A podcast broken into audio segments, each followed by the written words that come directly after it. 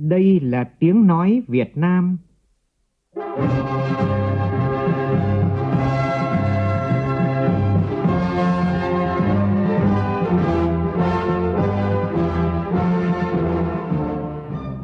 là tiếng nói Việt Nam, phát thanh từ Hà Nội, thủ đô nước Cộng hòa xã hội chủ nghĩa Việt Nam.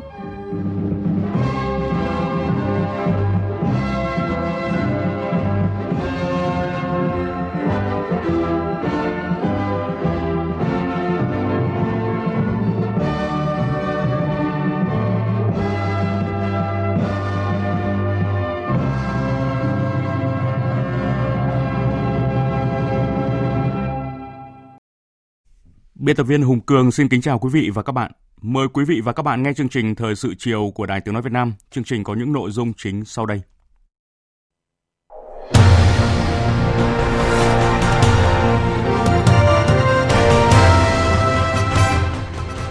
Chủ tịch nước Nguyễn Xuân Phúc họp đánh giá việc triển khai luật đặc xá năm 2018. Trong 10 năm qua, Chủ tịch nước đã quyết định đặc xá hơn 87.000 người.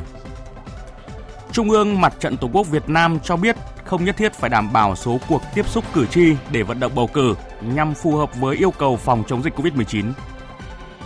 Nước ta đã xuất hiện virus SARS-CoV-2 với cả biến thể của Ấn Độ và của Anh. Bộ Y tế quyết định từ hôm nay tạm thời kéo dài thời gian cách ly tập trung hơn 14 ngày. Trong phần tin thế giới, căng thẳng giữa Nga và các nước Liên minh châu Âu đã có dấu hiệu giảm nhiệt khi cả hai cam kết giải quyết căng thẳng bằng đối thoại. Thời hạn thành lập chính phủ mới của Thủ tướng Israel Netanyahu sẽ hết hiệu lực vào nửa đêm nay. Tuy nhiên, giới chuyên gia nhận định nhiệm vụ thành lập chính phủ của ông Netanyahu có thành công.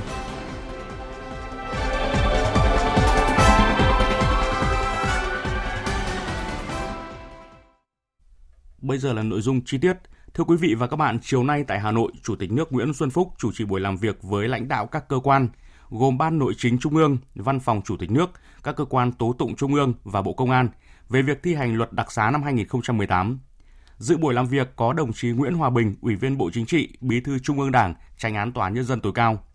Cuộc làm việc nhằm thảo luận để thống nhất việc thực hiện luật đặc xá năm 2018 đã được Quốc hội thông qua và có hiệu lực từ mùng 1 tháng 7 năm 2019 và Nghị định 52 năm 2019 của Chính phủ quy định chi tiết một số điều của luật đặc xá. Cùng với đó là đề xuất những chủ trương lớn của Đảng, Nhà nước về công tác đặc xá trong thời gian tới.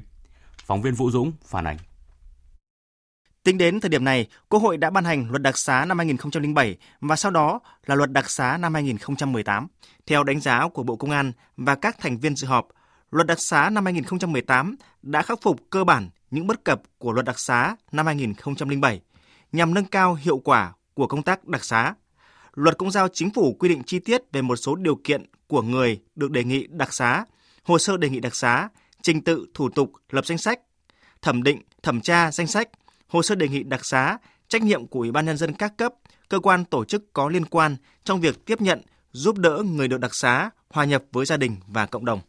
Sau khi các bộ ngành nêu ý kiến, phát biểu tại cuộc họp, Chủ tịch nước Nguyễn Xuân Phúc nêu rõ, đặc xá là một chủ trương lớn của Đảng, Nhà nước ta, thể hiện sự nhân đạo của chế độ, có ý nghĩa to lớn về mặt chính trị, kinh tế, xã hội, ngoại giao, khẳng định chính sách khoan hồng đặc biệt của Đảng và Nhà nước đối với những phạm nhân học tập, rèn luyện, lao động, phấn đấu cải tạo tốt. Chủ tịch nước cũng cho biết, các đợt đặc xá vào những dịp đặc biệt, ngày lễ hay sự kiện lớn của đất nước tiếp tục khuyến khích người phạt tù cải tạo tốt để được hưởng chính sách đặc xá. Các đợt đặc xá được thực hiện công khai, minh bạch, hỗ trợ tốt cho những người được đặc xá trở về hòa nhập với cộng đồng. Chủ tịch nước đề nghị Bộ Công an và các cơ quan chức năng đề xuất với Đảng, Nhà nước các chủ trương về đặc xá trong thời gian tới, trong đó cần phát huy kinh nghiệm tốt trong các đợt đặc xá trước đây. Tại cuộc họp này, các đồng chí đều nêu đây là việc thực thi pháp luật về luật đặc xá một cách nghiêm túc thể hiện nhà nước pháp quyền cho nghĩa Việt Nam. Chủ tịch nước sẽ báo cáo Tổng Bí thư ban hành nguyên đảng vấn đề này để thực hiện đúng quy định của pháp luật và sẽ thực hiện một quy trình chặt chẽ, công khai, minh bạch, tiếp tục chống bạo lực, chống quyền lực và những tiêu cực khác nếu có. Trên tinh thần ấy, tôi yêu cầu các ngành khi có chủ trương chính thức của đảng, của nhà nước, các đồng chí cần chủ động chuẩn bị các văn bản, các văn kiện, những hướng dẫn có liên quan. Đặc biệt là hướng dẫn các quy trình từ dưới lên trên và có sự kiểm tra để thực hiện những quy trình chặt chẽ này. Thực hiện đúng luật đặc xá và Nghị định 52 của Chính phủ đã ban hành vào cuối năm 2019. Đây là một cái vấn đề rất lớn mà nhân dân thế giới rất quan tâm đối với chế độ ta, đối với pháp luật của Việt Nam. Thì khi mà có chủ trương chính thức thì các đồng chí sẽ thực hiện kịp thời, nghiêm túc. Trước đó, thực hiện luật đặc xá năm 2007, Chủ tịch nước đã 7 lần quyết định về đặc xá nhân các ngày lễ lớn, sự kiện trọng đại của đất nước. Sau 10 năm thực hiện luật, tổng số phạm nhân được Chủ tịch nước quyết định đặc xá là hơn 87.000 người. Nhờ công tác hỗ trợ người được đặc xá được thực hiện tốt nên số người tái phạm tội rất thấp. Tiếp tục chương trình làm việc với các cơ quan của Quốc hội, sáng nay Chủ tịch Quốc hội Vương Đình Huệ chủ trì buổi làm việc với Văn phòng Quốc hội. Chủ tịch Quốc hội cho rằng Văn phòng Quốc hội là cơ quan hành chính phục vụ tham mưu tổng hợp với khối lượng công việc lớn ngày càng tăng và có nhiều việc đột xuất nên cần nhanh về tiến độ và chất lượng ngày càng cao. Do vậy, mỗi cán bộ của Văn phòng Quốc hội cần thích nghi với yêu cầu này. Tin của phóng viên Lê Tuyết. Phát biểu tại buổi làm việc, Chủ tịch Quốc hội cho rằng cử tri ngày càng đòi hỏi cao ở Quốc hội, đại biểu Quốc hội, nên văn phòng Quốc hội, ban thư ký của Quốc hội ngày càng phải chuyên nghiệp, hiện đại, hiệu quả trong công tác hành chính, phục vụ và tham mưu. Cơ bản đồng tình với các đề xuất của văn phòng Quốc hội nhằm nâng cao chất lượng hoạt động. Chủ tịch Quốc hội nhấn mạnh thời gian tới, văn phòng Quốc hội, tổng thư ký, ban thư ký cần nâng cao năng lực, tinh thần, trách nhiệm, tính chuyên nghiệp của đội ngũ công chức, viên chức, người lao động không ngừng bồi dưỡng nâng cao chất lượng đội ngũ công chức tham mưu có trình độ cao, có năng lực chuyên môn vững vàng, không ngừng cải tiến, đổi mới cách thức chế độ làm việc, siết chặt kỷ luật kỷ cương, tăng cường ứng dụng công nghệ thông tin, xây dựng môi trường làm việc chuyên nghiệp và tích cực, tạo động lực và áp lực trách nhiệm lên từng cán bộ, công chức, viên chức ở từng đơn vị trực thuộc, phát huy tính chủ động sáng tạo của công chức, viên chức, người lao động bằng các đề án cụ thể trên tinh thần thận trọng, chắc chắn nhằm củng cố các kết quả đã đạt được và tiếp tục đổi mới phương thức hoạt động. Đối với nhiệm vụ trọng tâm trong thời gian tới, Chủ tịch Quốc hội đề nghị Văn phòng Quốc hội, Tổng thư ký Quốc hội tập trung tham mưu phục vụ xây dựng chương trình hành động của Đảng đoàn Quốc hội, Thường trực Hội đồng dân tộc, các ủy ban của Quốc hội. Chủ tịch Quốc hội mong muốn Văn phòng Quốc hội phối hợp tham mưu phục vụ tổ chức thành công cuộc bầu cử đại biểu Quốc hội khóa 15 và đại biểu Hội đồng Nhân dân các cấp nhiệm kỳ 2021-2026. Sáng nay, Thành ủy Hải Phòng tổ chức hội nghị công bố quyết định của Bộ Chính trị về công tác cán bộ bà Trương Thị Mai, Ủy viên Bộ Chính trị, Bí thư Trung ương Đảng, trưởng ban tổ chức Trung ương, ông Lê Văn Thành, Phó Thủ tướng Chính phủ dự hội nghị. Phóng viên Thanh Nga, cơ quan thường trú khu vực Đông Bắc thông tin.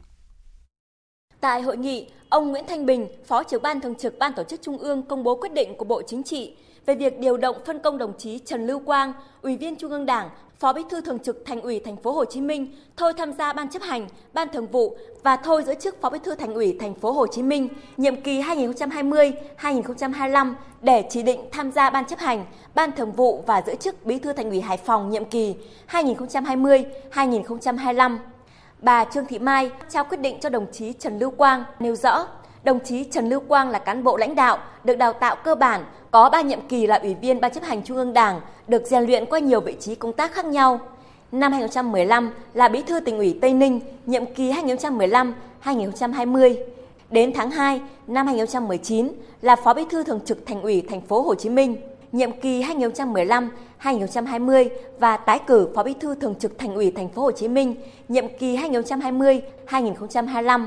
Ở cương vị công tác nào, đồng chí Trần Lưu Quang cũng luôn có sự nỗ lực không ngừng đóng góp cho hai địa phương mà mình có trách nhiệm là tỉnh Tây Ninh và thành phố Hồ Chí Minh. Phát biểu nhận nhiệm vụ, Tân Bí thư Thành ủy Hải Phòng Trần Lưu Quang khẳng định đây là niềm vui lớn, danh dự lớn đối với ông, gia đình và quê hương. Nhưng cảm xúc lớn nhất của ông là suy nghĩ về trách nhiệm của mình, làm thế nào để cùng với Ban chấp hành Đảng bộ thành phố, Ban thường vụ và Thường trực Thành ủy Hải Phòng tiếp nối truyền thống anh hùng của quê hương đất Cảng, đặc biệt là tiếp nối sự phát triển mạnh mẽ ngoạn mục của thành phố Hải Phòng trong suốt những năm tháng qua. Về bản thân mình, trước các đồng chí lãnh đạo, tôi xin hứa sẽ cố gắng hết mình, toàn tâm toàn ý với công việc, khiêm tốn học hỏi để cùng với các đồng chí trong ban thường vụ, ban chấp hành đảng bộ thành phố xây dựng một tập thể lãnh đạo đoàn kết nhất trí, thống nhất hành động vì sự phát triển và bình yên của mảnh đất này cũng xin được phép thay mặt cho Ban Thường vụ Thành ủy Hải Phòng, chúng tôi xin lãnh hội đầy đủ những ý kiến chỉ đạo sâu sắc của đồng chí trưởng ban tổ chức trung ương lãnh hội những ý kiến rất tình cảm nhưng đầy tâm huyết và trách nhiệm của đồng chí Phó Thủ tướng Chính phủ. Các ý kiến chỉ đạo của các đồng chí sẽ được cụ thể hóa trong sự lãnh đạo chỉ đạo trong các chương trình hành động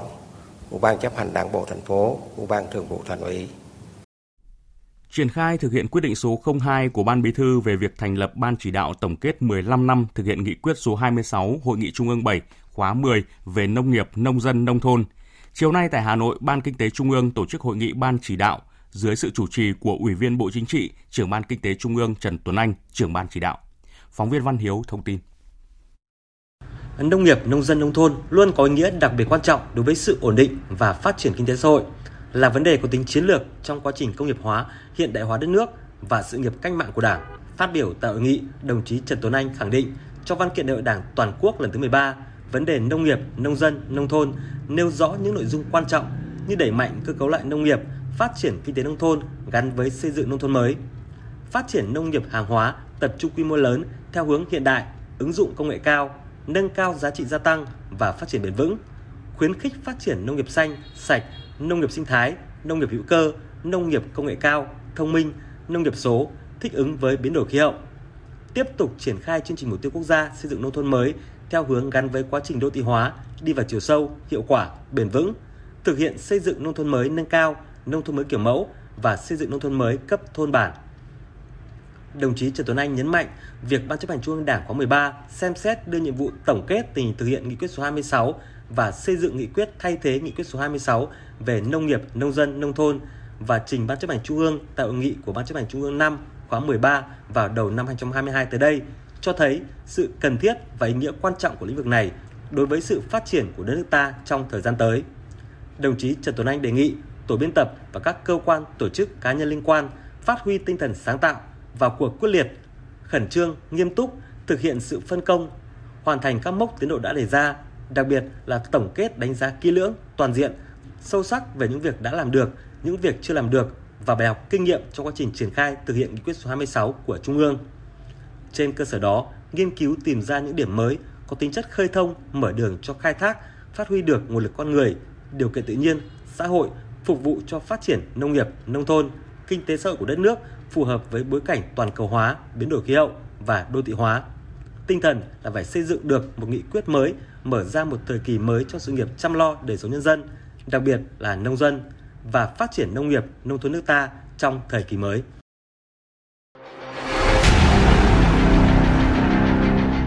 Đẩy lùi Covid-19, bảo vệ mình là bảo vệ cộng đồng.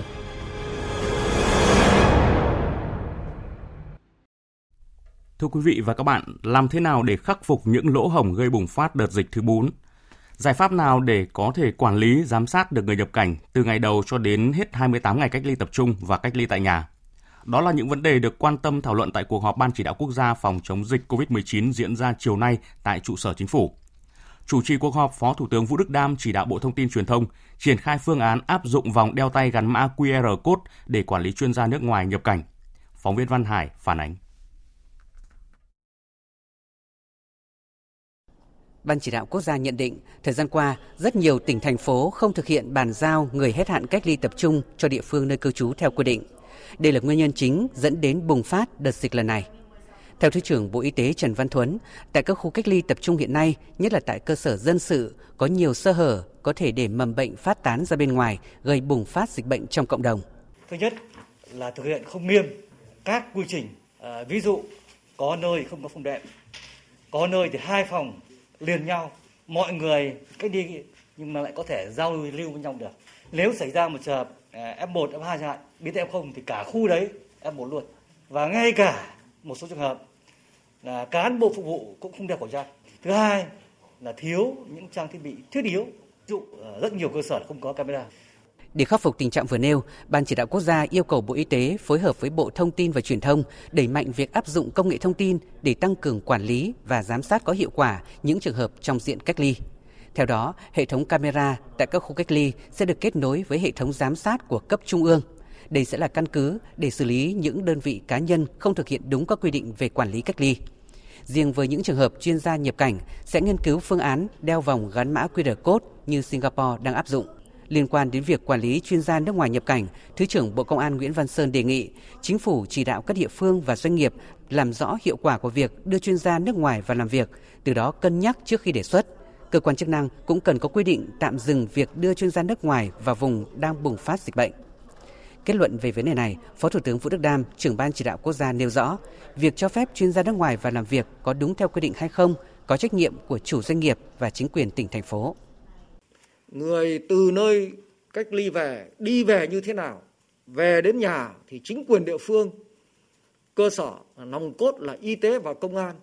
có trách nhiệm đến bàn giao đến từng gia đình một như thế nào. Phổ biến nghĩa vụ của cái người đấy phải thực hiện như thế nào trong 14 ngày đấy phải đầy đủ. Đối với các doanh nghiệp cũng tương tự. Mời chuyên gia vào làm, bàn giao về, anh phải có trách nhiệm, cam kết, ký nhận và hướng dẫn cái người đấy phải tuân thủ những cái quy định như thế nào. Tuyệt đối không được để cái tình trạng trong thời hạn đấy mà lại tiếp tục đi tụ tập đông người, đi ăn uống, ra những cái nơi công cộng mà không giữ cái nguyên tắc phòng dịch nhận định các bộ ngành địa phương đã nỗ lực chống dịch và đến nay cơ bản kiểm soát tốt tình hình. Phó Thủ tướng Vũ Đức Đam cho rằng lần này nguy cơ bùng phát dịch vừa từ bên trong vừa từ bên ngoài. Các đơn vị địa phương cần giả soát các văn bản quy định về phòng chống dịch. Ai, cấp nào không thực hiện sẽ phải xử lý nghiêm. Người dân cần được phổ biến đầy đủ về trách nhiệm nghĩa vụ, trong đó có việc thực hiện cách ly để không lây lan COVID-19 ra bên ngoài nhấn mạnh các tỉnh thành phố cần tăng cường giám sát trong cộng đồng và đề phòng nguy cơ dịch xâm nhập qua biên giới, Phó Thủ tướng cũng yêu cầu Bộ Y tế đánh giá về tỷ lệ an toàn trước COVID-19 của các cơ quan đơn vị doanh nghiệp ở mỗi tỉnh thành phố. Cả nước có bao nhiêu phần trăm cơ sở, nhất là cơ sở y tế, bệnh viện, trường học đảm bảo các điều kiện an toàn phòng chống dịch để báo cáo Thủ tướng Chính phủ trong phiên họp thường trực Chính phủ ngày mai. Thưa quý vị, thông tin chúng tôi vừa cập nhật. Theo Bộ Y tế, tính từ 6 giờ sáng nay cho tới 18 giờ chiều nay, nước ta có 11 ca mắc mới, trong đó 10 ca được cách ly ngay sau khi nhập cảnh một ca ghi nhận ở trong nước là tại Đà Nẵng. Bộ Y tế cũng cho biết mẫu virus của ba bệnh nhân là nhân viên của quán bar Sunny ở Vĩnh Phúc cho kết quả thuộc chủng B16172 là biến thể của Ấn Độ. Còn các mẫu được lấy tại Hà Nam, Hưng Yên, Hà Tĩnh đều cho kết quả thuộc chủng B117 là biến thể của Anh. Trong một diễn biến mới, Bộ Y tế vừa ra quyết định tạm thời kéo dài thời gian cách ly tập trung từ 0 giờ ngày hôm nay. Theo đó, thực hiện lệnh chỉ đạo của Phó Thủ tướng Chính phủ, trưởng Ban chỉ đạo quốc gia phòng chống COVID-19, Cục Y tế Dự phòng Bộ Y tế đề nghị các tỉnh thành phố tạm thời chưa giải quyết việc kết thúc và cho ra khỏi khu cách ly tập trung cả của quân đội và dân sự quản lý. Đối với tất cả những trường hợp đã đủ điều kiện hết cách ly, tức là đã cách ly tập trung đủ 14 ngày, xét nghiệm hai lần âm tính Thời gian bắt đầu thực hiện từ 0 giờ ngày hôm nay, mùng 4 tháng 5, cho tới khi có thông báo mới của Ban chỉ đạo quốc gia phòng chống COVID-19. Nguyên nhân là thời gian gần đây, có một số trường hợp hết cách ly tập trung vẫn ghi nhận dương tính với virus SARS-CoV-2 lần làm lây lan dịch bệnh. Thưa quý vị, trước diễn biến phức tạp của dịch COVID-19, sáng nay, Ủy viên Bộ Chính trị, Bí thư Thành ủy Hà Nội Đinh Tiến Dũng đã chủ trì cuộc họp thường trực Thành ủy Hà Nội chỉ đạo về công tác phòng chống dịch bệnh của thành phố. Ông Đinh Tiến Dũng yêu cầu nhiệm vụ ưu tiên hàng đầu là tăng cường công tác tuyên truyền nâng cao ý thức phòng chống dịch của người dân. Yêu cầu 15 đoàn kiểm tra của thành phố tiếp tục thường xuyên kiểm tra công tác phòng chống dịch tại các quận, huyện, thị xã, kịp thời đôn đốc công tác phòng chống dịch, ra soát phát hiện và xử nghiêm những trường hợp cố tình vi phạm. Thành phố Hà Nội tiếp tục thực hiện chủ động các biện pháp truy vết, khoanh vùng, thực hiện kiểm dịch chặt chẽ, kiểm soát chặt chẽ những trường hợp nhập cảnh trái phép. Và ngay trong chiều nay, thành phố Hà Nội họp trực tuyến với các quận huyện triển khai các biện pháp khoanh vùng dập dịch, ngăn chặn nguy cơ lây lan ra diện rộng. Phóng viên Huy Nam đang có mặt tại cuộc họp sẽ thông tin những nội dung đáng chú ý. Xin mời anh Huy Nam ạ. À, vâng, à, thưa quý vị và các bạn, à, theo báo cáo của Ban chỉ đạo phòng chống dịch thành phố Hà Nội thì từ ngày 29 tháng 4 đến nay thì Hà Nội ghi nhận à, 5 ca mắc mới ngoài cộng đồng. À, trước cái diễn biến của tình hình dịch bệnh thì à, thành phố Hà Nội đã tiến hành là khoanh vùng xử lý các khu vực có liên quan đến ờ, các ca bệnh tại các cái quận huyện như là Đông Anh, Hai Bà Trưng, Hoàng Mai, Bắc Từ Liêm và Mê Linh. Đồng thời thì ờ, thực hiện lấy mẫu sàng lọc 2.427 trường hợp. Kết quả đến nay thì đã có 204 trường hợp âm tính, còn lại thì ờ, đang chờ. Ngành chức năng thành phố Hà Nội cũng đã phong tỏa tạm thời các cái khu uh, phố có cái uh, nhà người uh, bị nhiễm Covid-19 như là tại uh, số 94 phố Bùi Thị Xuân của quận Hai Bà Trưng rồi là À, tòa nhà Viễn Đông của quận Hoàng Mai hay là uh, tòa nhà của quận Bắc Từ Liêm và huyện Mê Linh. Ngoài ra thì ngành à, y tế cũng phối hợp với huyện Đông Anh à, lấy mẫu sàng lọc 2.196 người tại thôn Mố Giao, xã Việt Hùng, huyện Đông Anh và hiện nay đang chờ kết quả. Đối với công tác à, quản lý người xuất nhập cảnh thì báo cáo tại à, cuộc họp à, chiều hôm nay thì đại tá à, Trần Ngọc Dương, phó giám đốc công an thành phố Hà Nội cho biết là À, trong hai ngày vừa qua thì Hà Nội đã phát hiện 52 ờ, người Trung Quốc nhập cảnh trái phép à, tại địa bàn quận ờ, Nam Từ Liêm và quận à, Cầu Giấy. Tất cả các trường hợp này đã được chuyển cách ly tập trung à, xét nghiệm và kết quả thì ban đầu 52 trên 52 trường hợp này âm tính. À, trước diễn biến của tình hình dịch bệnh thì à, ban chỉ đạo phòng chống dịch thành phố Hà Nội là yêu cầu sở y tế là chỉ đạo các đơn vị tăng cường giám sát rồi chủ động giám phát hiện sớm các cái trường hợp nghi ngờ mắc bệnh tại cộng đồng, thực hiện à, khoanh vùng cách ly kịp thời tần tốc truy vết và xử lý kịp thời tiết để, không để lây lan dịch bệnh. Đồng thời là chỉ đạo các ngành chuyên môn là mở rộng thì xét nghiệm trên diện rộng đối với các trường hợp à, có biểu hiện ho, sốt, khó thở hoặc các cái biểu hiện nghi ngờ nhiễm bệnh covid khác và các cái trường hợp nguy cơ lây nhiễm cao à, trong cộng đồng. Và xin mời biên tập viên tiếp tục chương trình thời sự cảm ơn phóng viên Huy Nam Thưa quý vị và các bạn, chỉ trong 6 ngày trở lại đây, thành phố Hà Nội đã có 5 ca mắc COVID-19 do lây nhiễm trong cộng đồng. Trong bối cảnh sau kỳ nghỉ lễ, người dân trở lại thành phố ngày một đông, nguy cơ lây nhiễm gia tăng, thành phố đẩy mạnh thực hiện khai báo y tế để thuận lợi cho việc kiểm soát tình hình dịch bệnh và truy vết các ca lây nhiễm. Ghi nhận của phóng viên Nguyên Nhung và cộng tác viên Gia Linh. Cùng với nhiều biện pháp quyết liệt như kiểm tra, xử phạt tình trạng không đeo khẩu trang, tạm dừng hoạt động đón khách các quán bar, vũ trường, cơ sở massage, các khu di tích, cơ sở tôn giáo, quán ăn uống đường phố, trà đá vỉa hè, cà phê vỉa hè, vân vân của chính quyền thành phố – chủ trương yêu cầu khai báo y tế đối với người từ các tỉnh thành khác trở về Hà Nội sau kỳ nghỉ lễ được người dân đồng tình thực hiện. Chị Nguyễn Lan Hương vừa trở về từ Quảng Ninh và ông Nguyễn Mạnh Hùng, phường Phạm Đình Hổ, quận Hai Bà Trưng cho biết. Rất nhiều người di chuyển dịp à, nghỉ lễ vừa rồi. Nên à, cái việc khai báo y tế à, khi đi từ các nơi khác trở về Hà Nội là cái mà mình thấy cực kỳ quan trọng. Trong cái thời gian dịch đang có nguy cơ bùng phát như thế này, mình cũng vừa trở về Hà Nội và mình đã khai báo y tế online đầy đủ để đảm bảo cho việc phòng chống dịch. Phải khai báo chứ. Người ta kiểm dịch nếu có thì người mình cách ly ra, còn không có thì mình lại về. Ý thức được dịch bệnh vẫn còn nhiều diễn biến phức tạp, đa số người dân đã thực hiện khai báo y tế. Tuy nhiên, số ít người còn chưa thực hiện việc khai báo này, chủ yếu rơi vào nhóm đối tượng lao động tự do. Nguyên nhân của tình trạng chưa khai báo y tế được cho rằng vì không biết hoặc do chưa hiểu rõ ý nghĩa của việc khai báo. À, em có biết đến cái phần mềm khai báo y tế không? À, tôi không biết cái uh, khai báo y tế đấy nào. Khi đã biết về cái phần mềm này rồi thì em có thực hiện khai báo hay không? À, tôi sẽ thực hiện khai báo theo uh, cái người ta đã đưa ra.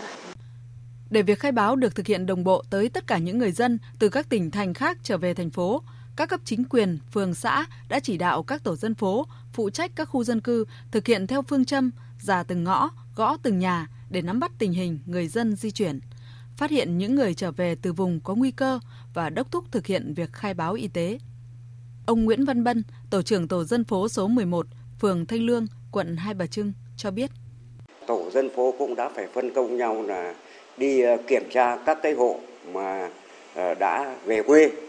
đồng thời nhắc nhở đến khai báo về vấn đề y tế tại trạm xá hoặc là khai báo trên điện thoại thông minh để đảm bảo phòng chống dịch nói chung. Chúng tôi trực tiếp đến tận nhà nhắc nhở và đề nghị là bà con mà về quê thì ờ, khi lên Hà Nội thì khai báo về vấn đề y tế. Thực hiện nhiệm vụ, cấp chi ủy cơ sở cũng bắt tay vào cuộc. Ông Nguyễn Huy Tiến, Bí thư chi bộ 9, phường Ô Chợ Dừa, quận Đống Đa chia sẻ dân phố đã thông báo cho tất cả mọi người phải khai báo y tế. Mọi người dân đều rất tự giác. Tức là sau khi khai báo qua một cái zalo của tổ dân phố thông báo cho khu dân cư biết là đã khai báo rất cụ thể. Là đi từ đâu về đi mấy ngày đi xe ừ, hoặc là máy bay ô tô người dân thì chấp hành rất nghiêm chỉnh. Không có ai trốn tránh đâu. Tại cuộc họp thường trực Thành ủy Hà Nội hôm nay, bên cạnh việc chỉ đạo kiểm tra, xử lý nghiêm những trường hợp cố tình vi phạm, Bí thư Thành ủy Hà Nội Đinh Tiến Dũng cũng nhấn mạnh, nhiệm vụ số 1 là tuyên truyền để người dân nâng cao ý thức phòng chống dịch. Thưa quý vị, vấn đề quản lý ngăn chặn người nhập cảnh trái phép đang được dư luận quan tâm khi mới đây cơ quan chức năng phát hiện hơn 60 người Trung Quốc nhập cảnh trái phép vào nước ta, thuê chung cư ngay giữa thủ đô Hà Nội ở một thời gian khá lâu mới bị phát hiện. Bất ngờ và bức xúc là tâm trạng chung của nhiều người nữa trước thông tin này. Thực trạng này không chỉ làm lây lan dịch bệnh COVID-19 mà còn đe dọa tới an ninh quốc phòng những ai phải chịu trách nhiệm trước vụ việc vô tiền khoáng hậu này và bài học nào mà Hà Nội và các địa phương cần rút ra để không xảy ra trường hợp tương tự trong bối cảnh dịch COVID-19 đang diễn biến phức tạp ở các nước láng giềng. Biên tập viên Thanh Trường có cuộc trao đổi với đại biểu Quốc hội Nguyễn Mai Bộ, Ủy viên thường trực Ủy ban Quốc phòng An ninh của Quốc hội về nội dung này.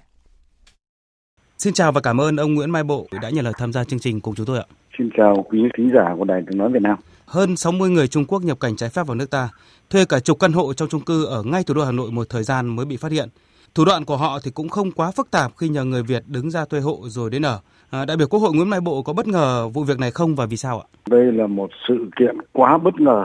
vì trong thời gian vừa rồi là câu chuyện là an ninh phi truyền thống cụ thể là dịch bệnh chúng ta phải cảnh giác hết mức ấy vậy mà chúng ta vẫn để cho người nước ngoài lọt lưới qua biết bao nhiêu km từ biên giới vào Việt Nam và lại thuê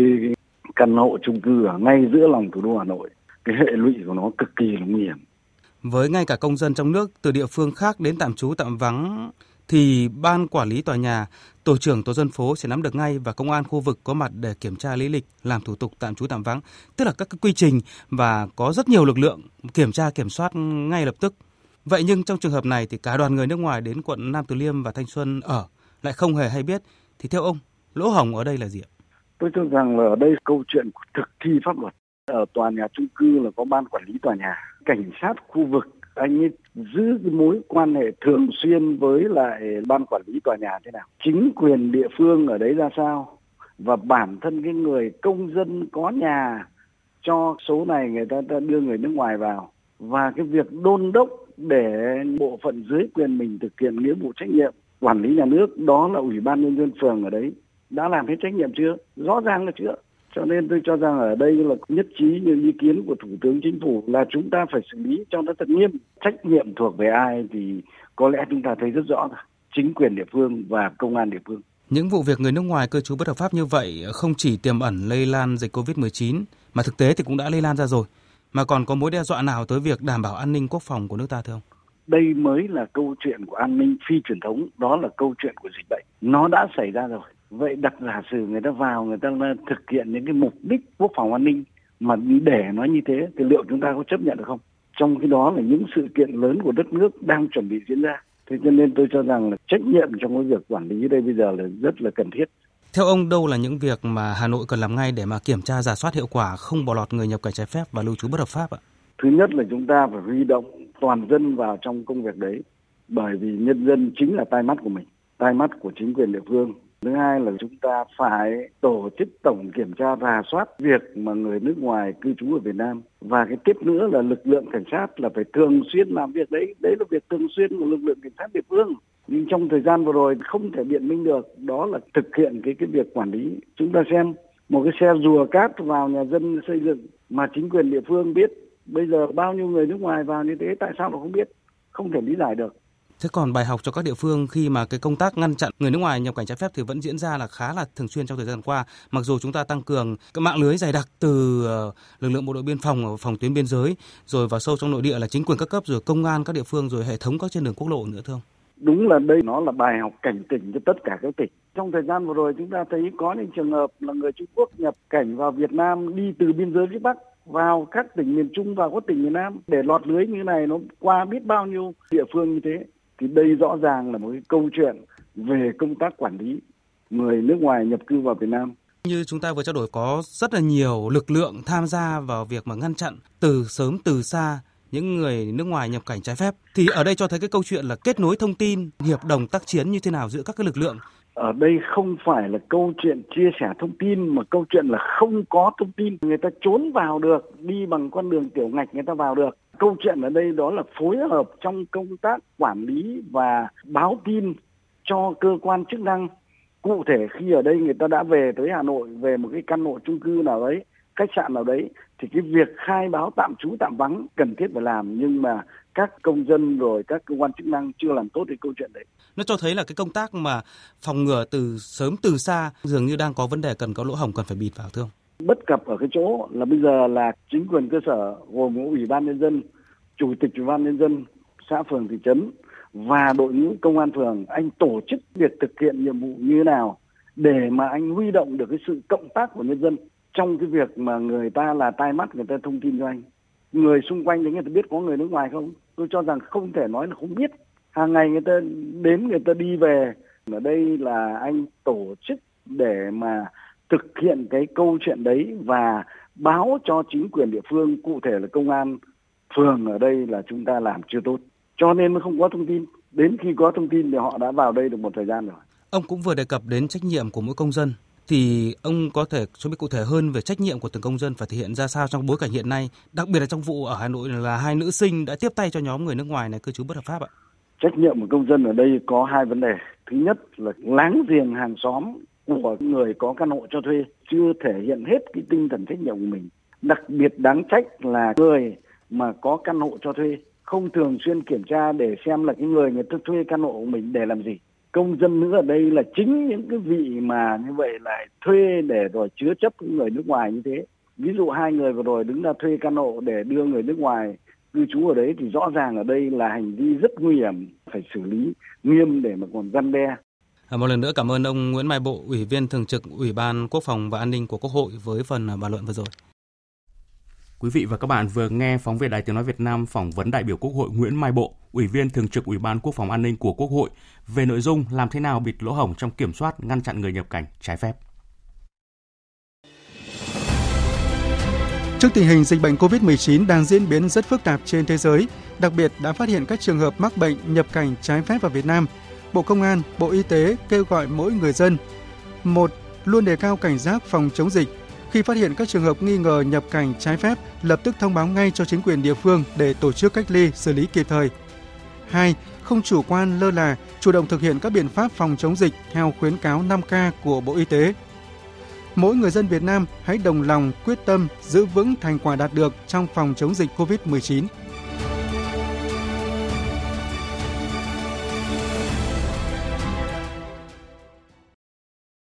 Mời quý vị nghe tiếp chương trình Thời sự chiều của Đài Tiếng Nói Việt Nam. Hôm nay tại Hà Nội, Bộ Công an tổ chức họp ban chỉ đạo dự án xây dựng cơ sở dữ liệu quốc gia về dân cư và dự án sản xuất, cấp và quản lý căn cước công dân. Đại tướng Tô Lâm, Ủy viên Bộ Chính trị, Bộ trưởng Bộ Công an, trưởng ban chỉ đạo chủ trì cuộc họp. Tin của phóng viên Việt Cường. Theo báo cáo, quá trình thực hiện dự án cơ sở dữ liệu dân cư quốc gia đã đồng bộ vào hệ thống hơn 98 triệu nhân khẩu trên toàn quốc và đang trong giai đoạn làm sạch thông tin, với mục tiêu cấp số định danh cá nhân cho toàn bộ công dân trước ngày 1 tháng 7 năm 2021. Tính đến ngày 27 tháng 4, tổng số hồ sơ thu nhận căn cước công dân của Công an 63 địa phương là gần 34 triệu hồ sơ, đạt gần 68% so với chỉ tiêu 50 triệu hồ sơ. Đối với việc kết nối chia sẻ dữ liệu, hiện nay Bộ Công an đã phối hợp với Bảo hiểm xã hội Việt Nam, Bộ Tư pháp, Cục Kiểm soát thủ tục hành chính, Văn phòng Chính phủ, Tổng cục Thuế, Bộ Tài chính bàn thống nhất các giải pháp kỹ thuật để phục vụ kết nối. Bộ trưởng Tô Lâm nhấn mạnh, cần tiếp tục duy trì khí thế mạnh mẽ, tinh thần quyết tâm bước vào giai đoạn mới, thực hiện mục tiêu cấp 50 triệu căn cước công dân.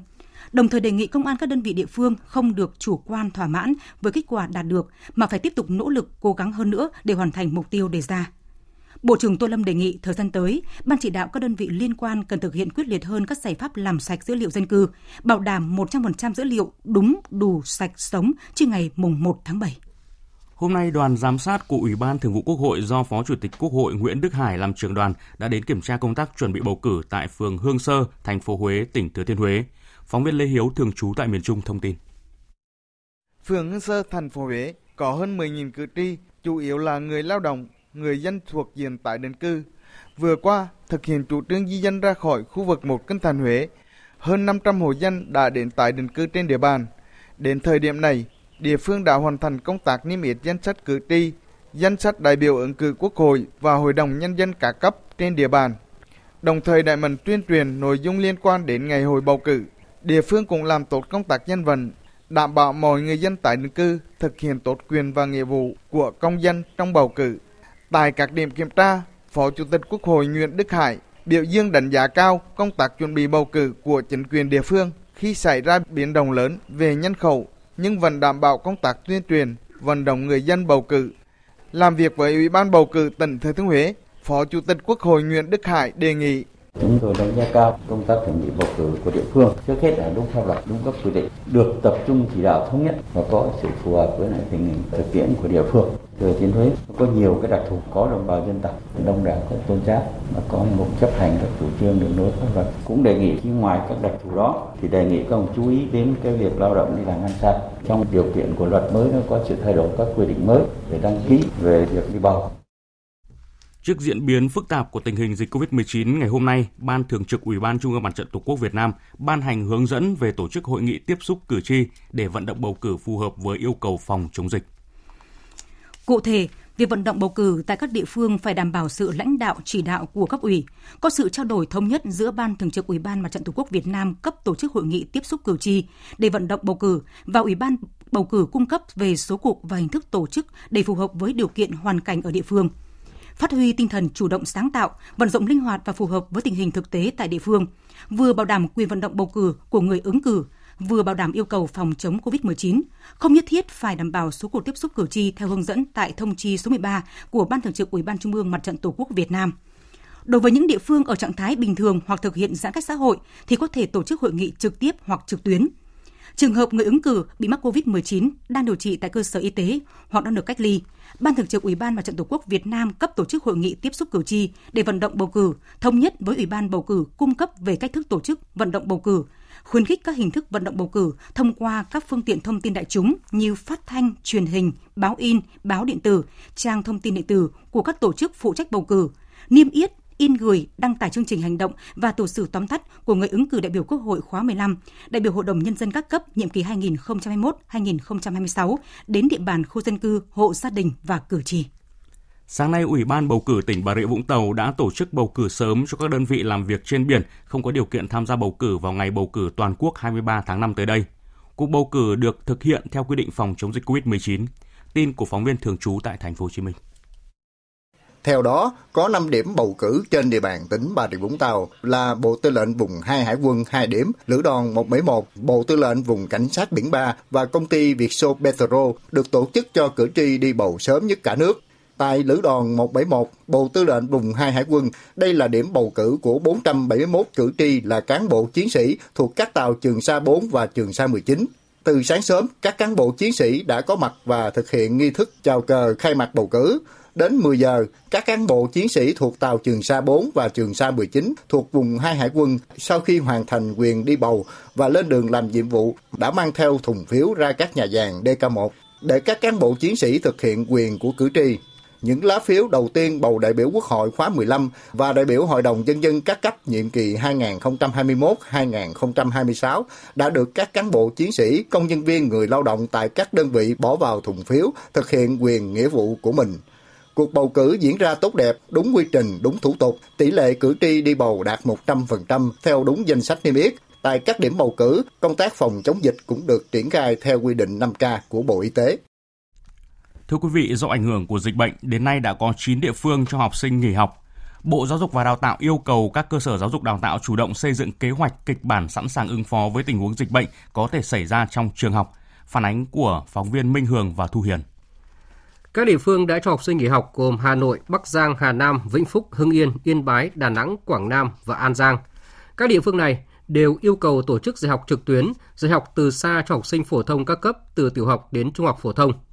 Tại tỉnh Vĩnh Phúc, nơi dịch bệnh COVID-19 đang diễn biến phức tạp, ông Phan Khương Duy, Phó Giám đốc Sở Giáo dục và Đào tạo tỉnh cho biết. Và đợt này thì Sở giao cho hiệu trưởng nhà trường chịu nhiệm xây dựng kế hoạch trực tuyến của cái trường mình hai là tổ nhóm chuyên môn giả soát cái chương trình dạy học với lại cái hướng dẫn của bộ hướng dẫn của sở để xây dựng cái nội dung dạy học. Có thể theo bài hay theo chuyên đề đấy, để cho phù hợp với từng khối lớp.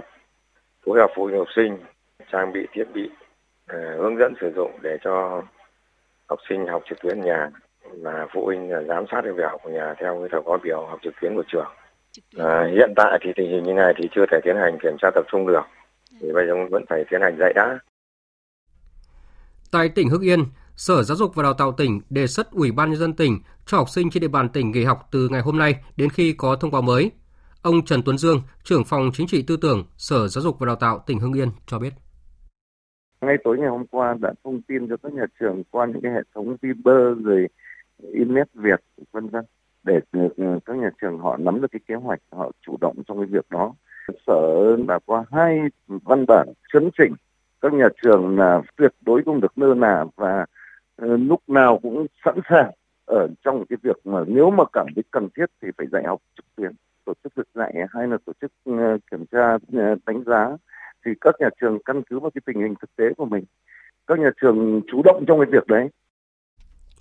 Bộ Giáo dục và Đào tạo cũng vừa có văn bản về việc tăng cường thực hiện biện pháp phòng chống dịch COVID-19 trong các cơ sở giáo dục đào tạo. Cụ thể, Bộ yêu cầu giám đốc các sở giáo dục và đào tạo, thủ trưởng các cơ sở giáo dục tuyệt đối không chủ quan, lơi lỏng, phối hợp chặt chẽ với các cơ quan chức năng ở địa phương để nắm chắc tình hình, chủ động xây dựng kế hoạch, kịch bản, giải pháp sẵn sàng ứng phó với tình huống dịch bệnh có thể xảy ra trong trường học.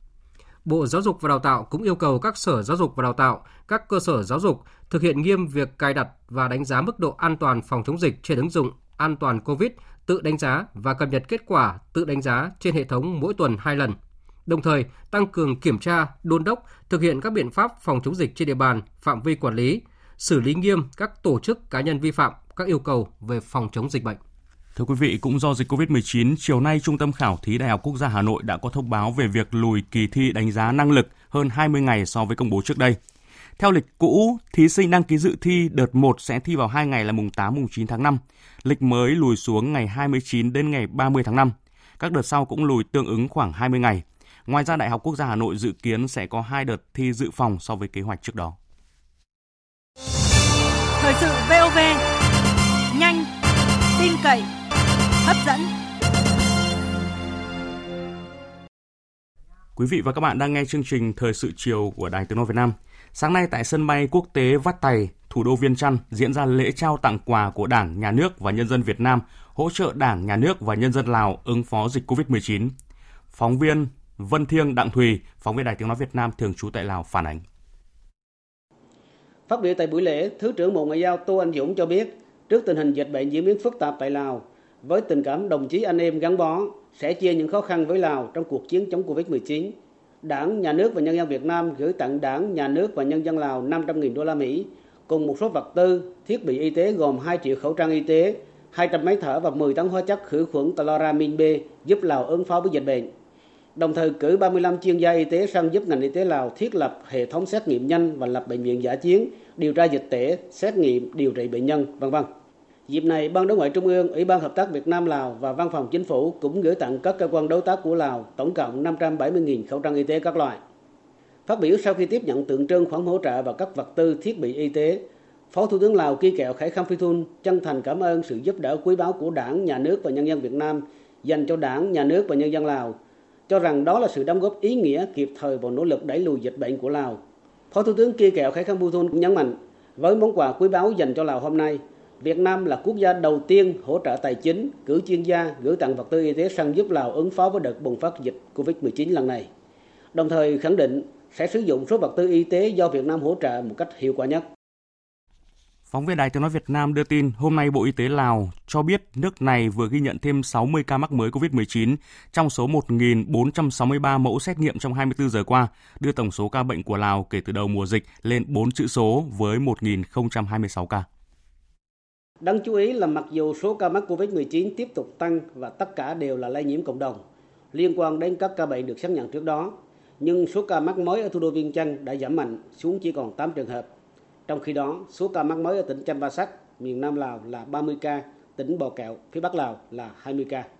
Tuy nhiên, chính quyền thủ đô Viên Chăn cho biết bất chấp việc các biện pháp phòng ngừa dịch bệnh đã đạt hiệu quả tốt, một số điểm nóng vẫn có nguy cơ cao về lây lan và cần tiếp tục được kiểm soát chặt chẽ, đặc biệt là khu vực bản Thạc Luống, quận Sai Sẻ Thả, nơi đã ghi nhận đến 39 ca mắc COVID-19.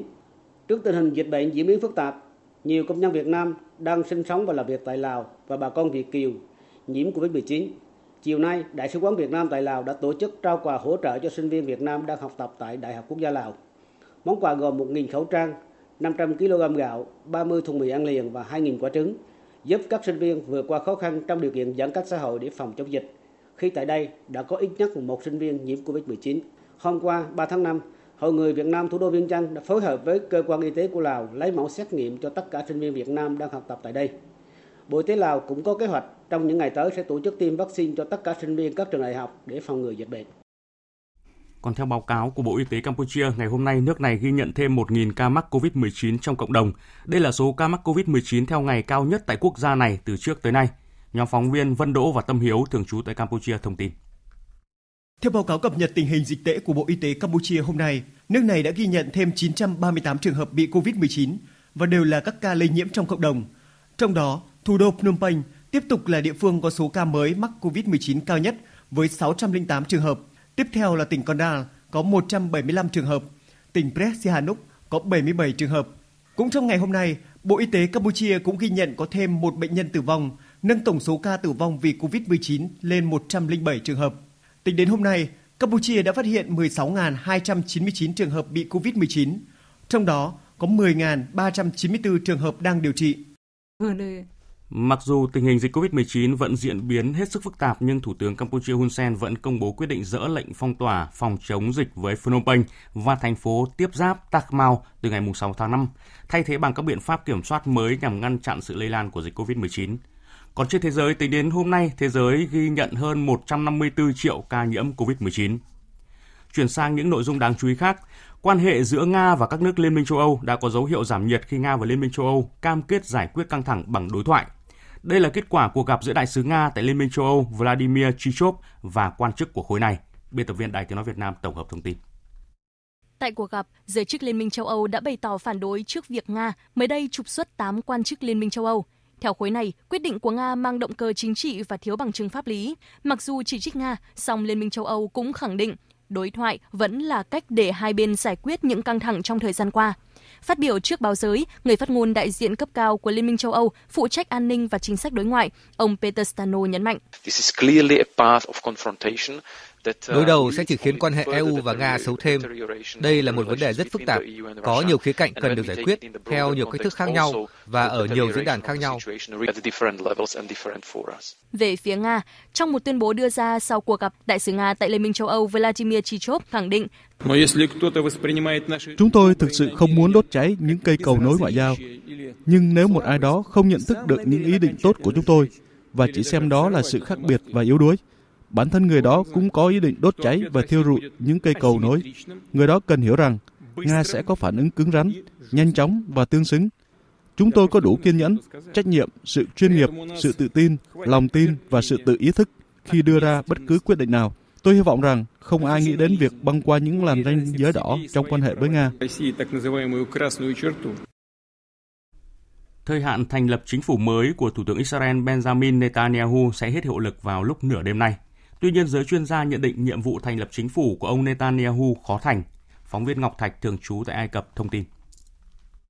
Sau cuộc bầu cử quốc hội hồi cuối tháng 3 vừa qua, người đứng đầu đảng Likud của Israel, Thủ tướng Benjamin Netanyahu đã được trao quyền liên minh thành lập chính phủ mới khi nhận được 52 ghế trong quốc hội. Tuy nhiên đến nay, Thủ tướng Benjamin Netanyahu vẫn chưa thể hoàn thành nhiệm vụ này và thời hạn 28 ngày theo luật định sẽ kết thúc vào ngày hôm nay. Dự kiến Tổng thống Israel Reuven Rivlin sẽ trao cho thủ lĩnh phe đối lập, Chủ tịch Yes Atis là ông Yair Lapid cơ hội tiếp theo để tập hợp một liên minh thành lập chính phủ mới. Ông Rivlin cũng có thể gia hạn cho ông Netanyahu thêm 2 tuần để thành lập chính phủ hoặc gửi ủy quyền cho Quốc hội trong khoảng thời gian 21 ngày.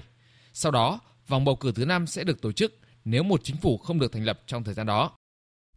Quý vị và các bạn đang nghe chương trình Thời sự chiều của Đài Tiếng nói Việt Nam. Thưa quý vị và các bạn, lịch sử của mối quan hệ hữu nghị giữa Việt Nam Ấn Độ hiếm có một cá nhân nào lại hiểu biết sâu sắc về Việt Nam và có nhiều đóng góp cho mối quan hệ bền chặt này như ông Getit Sharma, Chủ tịch Ủy ban Đoàn kết Ấn Độ Việt Nam bang Tây Bengal. Gần 90 năm cuộc đời, ông là một nhà văn, nhà thơ, nhà báo, nhà hoạt động chính trị xã hội Ấn Độ, nhưng nổi bật hơn cả là một người Ấn Độ say mê nghiên cứu Việt Nam và đấu tranh cho độc lập và tự do của đất nước Việt Nam, cho mối quan hệ hữu nghị giữa nhân dân hai dân tộc. Phóng viên thường trú Đài Tiếng Nói Việt Nam tại Ấn Độ có bài viết về ông.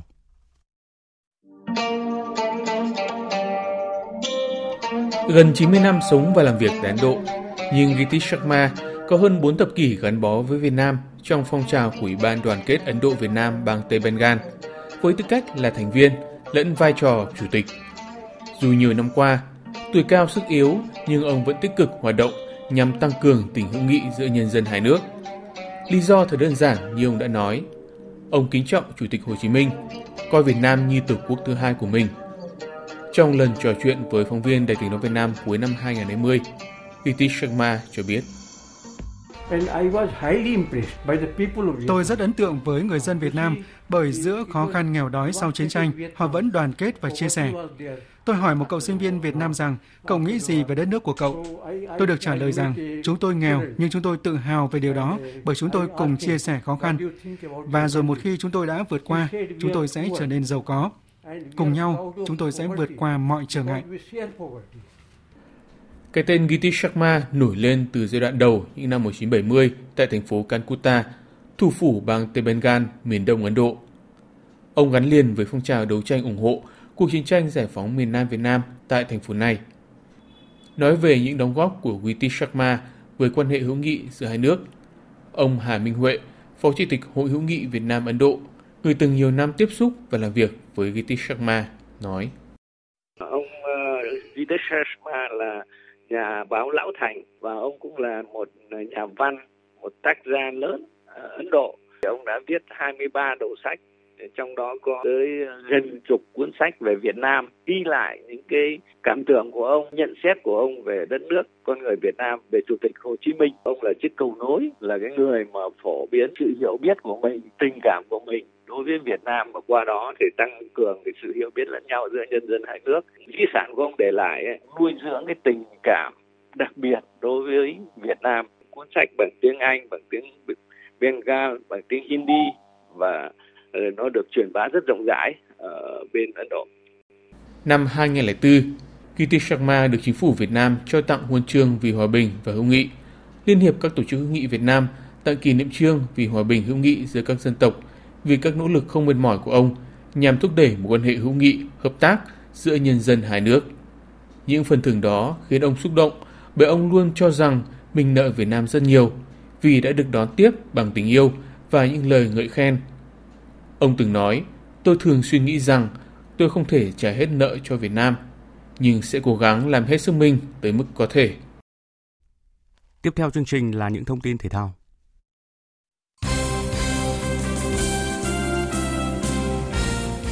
Thưa quý vị và các bạn, chiều nay mùng 4 tháng 5, huấn luyện viên Park Hang-seo và VFF đã công bố danh sách sơ bộ 34 tuyển thủ tập trung cho giai đoạn vòng loại World Cup 2022, dự kiến diễn ra từ ngày mùng 7 đến ngày 15 tháng 6 tại các tiểu vương quốc Ả Rập Thống Nhất UAE. Cũng trong ngày hôm nay, đội tuyển Futsal Việt Nam chính thức hội quân tại nhà thi đấu Thái Sơn Nam, thành phố Hồ Chí Minh. Theo kế hoạch, đội sẽ đóng quân tại đây cho tới ngày 15 tháng 5 thì lên đường sang các tiểu vương quốc Ả Rập Thống Nhất đá play-off với đội tuyển Liban để tranh vé dự vòng chung kết giải Futsal vô địch thế giới 2021. Trận lượt đi vòng play-off giữa Việt Nam và Liban sẽ đá vào ngày 20 tháng 5 và lượt về thi đấu ngày 25 tháng 5. Theo bảng xếp hạng quý 1 năm 2021 mới được Liên đoàn bóng đá thế giới FIFA công bố, đội tuyển nữ Việt Nam tiếp tục có sự cải thiện, tăng từ vị trí thứ 34 lên vị trí thứ 33 với 1.657 điểm. Vào chiều thứ Sáu tuần này, vòng 13 V-League 2021 sẽ khởi tranh. Trên bảng xếp hạng lúc này, đương kim vô địch Viettel vẫn bám sát Hoàng Anh Gia Lai.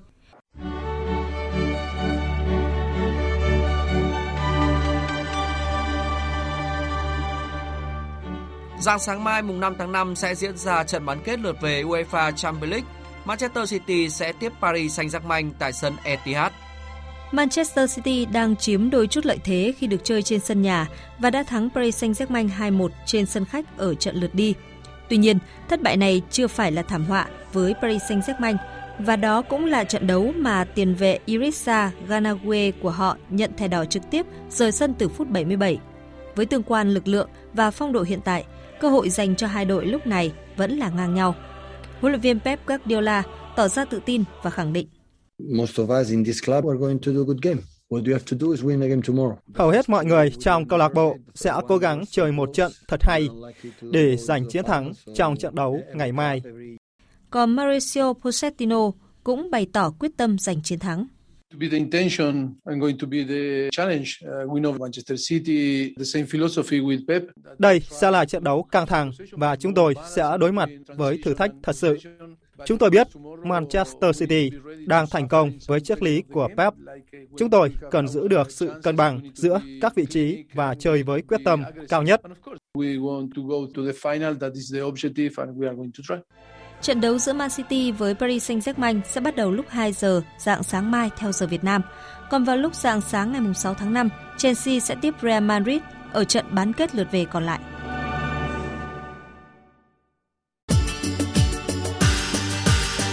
Dự báo thời tiết Phía Tây Bắc Bộ có mưa vừa, mưa to và rông, cục bộ có mưa rất to, gió nhẹ, nhiệt độ từ 23 đến 28 độ. Riêng khu Tây Bắc có nơi thấp nhất từ 21 đến 24 độ, có nơi dưới 21 độ. Phía Đông Bắc Bộ có mưa vừa, mưa to và rông, cục bộ có mưa rất to. Gió Đông Nam cấp 2, cấp 3, từ ngày mai chuyển gió Đông Bắc cấp 2, cấp 3. Trong mưa rông có khả năng xảy ra lốc xét và gió giật mạnh, nhiệt độ từ 22 đến 28 độ. Các tỉnh từ Thanh Hóa đến Thừa Thiên Huế, phía Bắc có mưa vừa, mưa to và rông, cục bộ có mưa rất to. Phía Nam chiều tối và đêm có mưa rào và rông vài nơi, ngày nắng, gió Đông Nam cấp 2, cấp 3. Trong mưa rông có khả năng xảy ra lốc xét và gió giật mạnh, nhiệt độ từ 23 đến 31 độ. Các tỉnh ven biển từ Đà Nẵng đến Bình Thuận chiều tối và đêm có mưa rào và rông vài nơi, ngày nắng, phía Bắc có nơi nắng nóng, phía Bắc gió đông đến đông nam, phía Nam gió đông đến đông bắc cấp 2, cấp 3, nhiệt độ từ 25 đến 35 độ. Tây Nguyên chiều tối và đêm có mưa rào và rông vài nơi, ngày nắng, có nơi nắng nóng. Riêng phía Nam chiều tối có mưa rào và rông rải rác, gió nhẹ, nhiệt độ từ 20 đến 34 độ. Nam Bộ đêm có mưa rào và rông vài nơi, ngày nắng, miền Đông có nơi nắng nóng, chiều tối mai có mưa rào và rông rải rác, gió đông cấp 2, cấp 3, nhiệt độ từ 24 đến 35 độ. Khu vực Hà Nội có mưa vừa và rông, cục bộ có mưa to, gió đông nam cấp 2, cấp 3. Từ ngày mai chuyển gió đông bắc cấp 2, cấp 3, nhiệt độ từ 23 đến 28 độ. Dự báo thời tiết biển, Bắc Vịnh Bắc Bộ đêm có mưa rào và rông vài nơi, từ ngày mai có mưa rào rải rác và có nơi có rông, gió đông nam cấp 4, cấp 5, từ mai chuyển gió đông bắc cấp 3, cấp 4. Nam Vịnh Bắc Bộ có mưa rào và rông vài nơi, gió đông nam cấp 4, cấp 5. Vùng biển từ Quảng Trị đến Quảng Ngãi và khu vực quần đảo Hoàng Sa thuộc thành phố Đà Nẵng có mưa vài nơi, gió đông nam đến đông cấp 4, cấp 5. Vùng biển từ Bình Thuận đến Cà Mau, đêm có mưa rào và rông vài nơi, từ ngày mai có mưa rào và rông rải rác. Trong mưa rông có khả năng xảy ra lốc xoáy và gió giật mạnh, gió đông bắc đến đông cấp 4, cấp 5. Khu vực Bắc Biển Đông đêm có mưa, từ ngày mai có mưa rào và rông vài nơi, gió Nam đến Đông Nam cấp 3, cấp 4.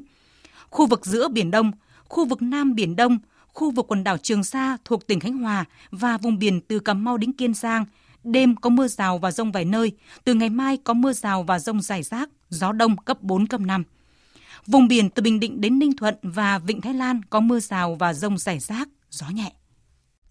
Những thông tin thời tiết vừa rồi đã kết thúc chương trình thời sự chiều nay của Đài Tiếng nói Việt Nam. Chương trình do các biên tập viên Hùng Cường, Nguyễn Cường, Nguyễn Hằng biên soạn và thực hiện với sự tham gia của phát thanh viên Kim Phượng, kỹ thuật viên Đoàn Thanh, chịu trách nhiệm nội dung Lê Hằng.